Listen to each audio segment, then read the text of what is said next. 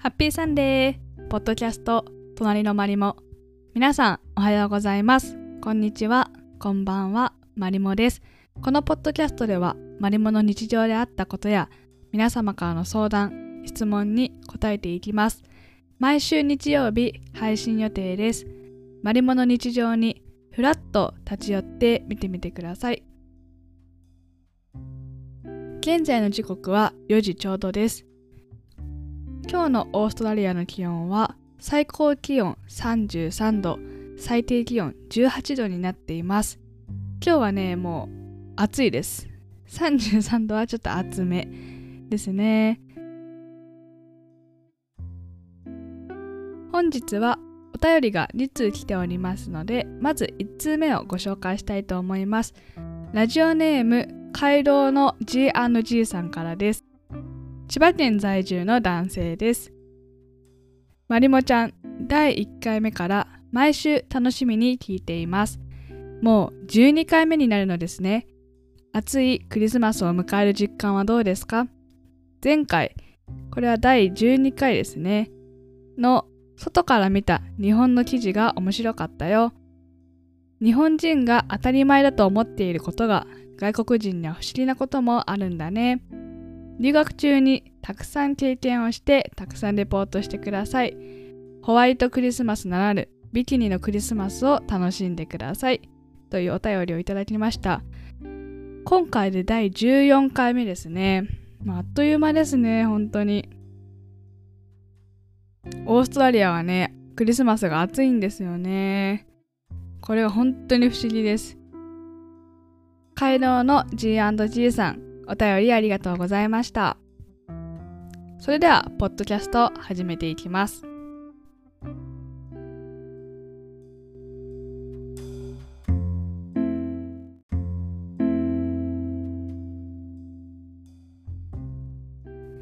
今日のテーマは、オーストラリアの食べ物ってどう？というお便り会になっております。いただいたお便りをご紹介したいと思います。やすにーちーちゃんさんからです。ありがとうございます。前回の日本の鍋の回を2人で聞いていて、オーストラリアの食事についていくつか聞いてみたいことが出たのでお便りします。ということで、4つご質問をくださったので、一つ一つにまず答えていきたいなと思います。1つ目は、オーストラリアでまりもちゃんが一番美味しいと思った食べ物は何でしょうか？逆にこれは無理って思ったものは何かありますか？という質問ですね。一番美味しかったものはですねイタリアンですね。すいませんもう。誕生日の日にパースで一番人気があると言われているイタリアンレストランに行ってきました。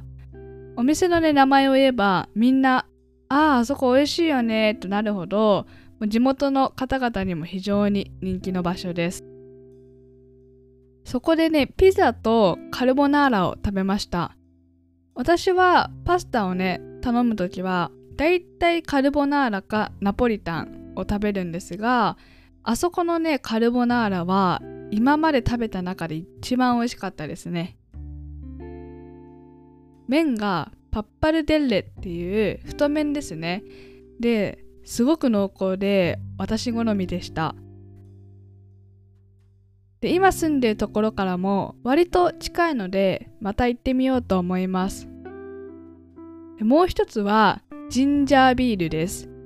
オーストラリアでは非常にメジャーな飲み物でお土産にも人気です。これはビールという名前がついていますが、まあ、炭酸のジュースですね。私的にはジンジャーエールよりももう少し甘い感じがしました。子供にもすごく人気があります。まあ似たものはジンジャーエールを想像していただけたらいいかなと思います。まあオーストラリアですごく有名ですよというものですね。逆に無理と思ったものは何ですかという質問なんですけどベジマイトという食べ物がありましてそれはまずいとオーストラリアで有名なものです。私はね、まだ食べたことはありません。日本で言うと納豆や梅干しのような位置だと思います日本人でも好きな方もいれば、まあ、ダメな方もいるよといったようにベジマイトはねオーストラリアの人でも苦手な方はいらっしゃるようですベジマイトとは何かをね説明したいと思います。ベジマイトはさまざまな野菜をイースト菌で発酵させたようなものでその独特の塩辛い味とビール酵母のような香りが特徴の発酵食品です。見た目はチョコレートクリームのような黒いペーストで独特の周期を持つため一般的には理解できない味とされています。これ黒いペーストっていう時点で結構もうやばそうな感じですよね。で発酵食品なのでやっぱり発酵食品は結構好きな方とね苦手な方が分かれますよね。私の語学学校の先生はイタリア人なんですがベジマイト好きだよって言ってました。パンにバターとベジマイトを乗せて食べると言ってましたね。イタリアにも似たようなものがあるらしくてそんなに抵抗がないようです。私的には嫌いな人の方が多いと思いますね体感的に。2つ目の質問はオーストラリアにはお鍋みたいな料理はあるのでしょうか？煮込みスープみたいなものとか。それはどんなベースでどんな具材がポピュラーなのでしょうかという質問です。オーストラリアはねお鍋料理ないと思います。ちょっとネットでも調べたんですけど多分ないですね。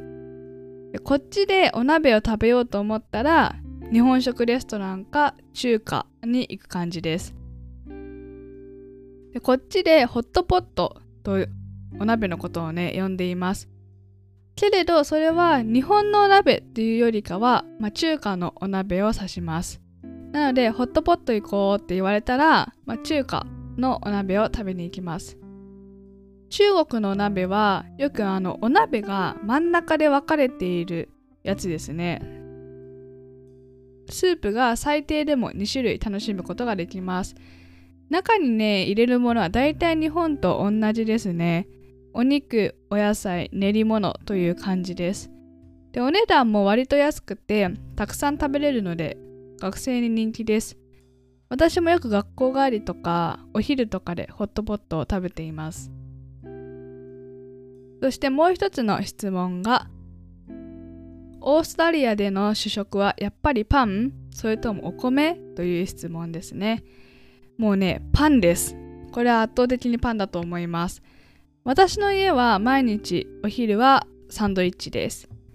でも私のホームステイ先はアジア系なのでご飯とか麺とかの日も多いですね。夜パンということはないです。でも私のお友達は、まあ、夜ご飯ピザとかフィッシュチップスとかの日もあると言ってました。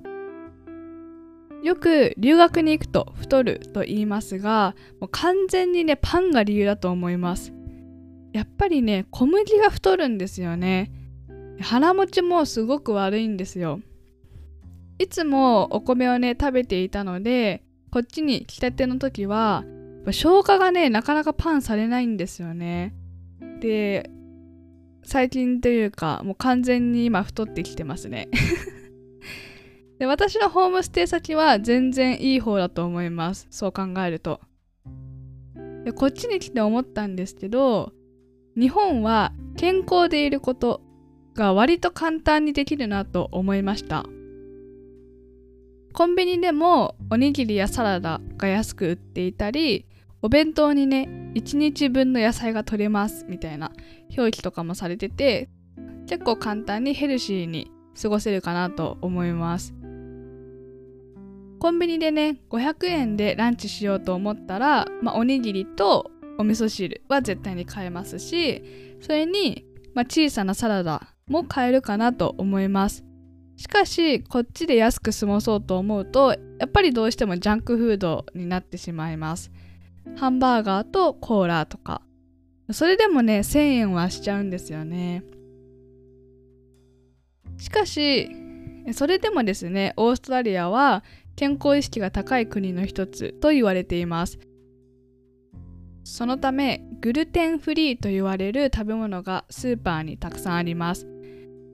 グルテンフリーを意識して食事をとっていたり買い物している方も多いです。まずグルテンとは何かというと小麦やライ麦などの穀物に含まれるタンパク質の一種で、ま、つまり小麦タンパクのことです。パン、麺類、ピザ、焼き菓子、ドーナツ、シリアル、パンケーキ、揚げ物、醤油、味噌、お酒などに含まれています。このね、グルテンが含まれているものの例として今あげましたけど、やっぱりそのパンとピザとかドーナツとかね、やっぱりすごいこっち食べるんですよね。なのでまあ、太るかなと 思います。なぜオーストラリアでグルテンフリーのね食べ物がたくさん売られているかというとオーストラリアの肥満率の高さにあります。数年前までは肥満率がアメリカと1位2位を争うほどの肥満率でした。この結果を受けて政府がジャンクフードやお砂糖がたくさん入ったジュースなどに高い税金をかける政策を取りました。このような働きもあって今では、まあ、数年前と比べると肥満率は減りましたがまだまだ世界基準で見ると高い方ですということでグルテンフリーはねオーストラリアですごくメジャーな、まあ、食べ物というか、まあ、種類というかえそういう感じになっているので、ま、グルテンフリーの食べ物は簡単に見つけることができます。そして最後の質問はですねあとこれは食べ物の質問じゃないんだけどお風呂は湯船とかあるんでしょうか？やっぱりシャワーだけなんですか？やっぱり湯船で疲れを癒すのがいいよなーって思ったりするのでと質問をいただきました。お風呂はね基本的にシャワーです。もうね圧倒的に湯船に浸かる方がいいと思います。湯船に浸かると本当に疲れが取れますね。週1回でもいいので入りたいです。で、またサウナとかもね、こっちないんですよね。でさっき肥満率が高いという情報がありましたが、食べ物以外にもね、要因があるように思えますね。絶対にお湯に浸かった方がいいと思います。代謝がね、やっぱり悪くなるんですよね。で、お湯に浸かったらある程度痩せると 思います。でまたですね結構シャワーの使用時間が決められているお家もあります。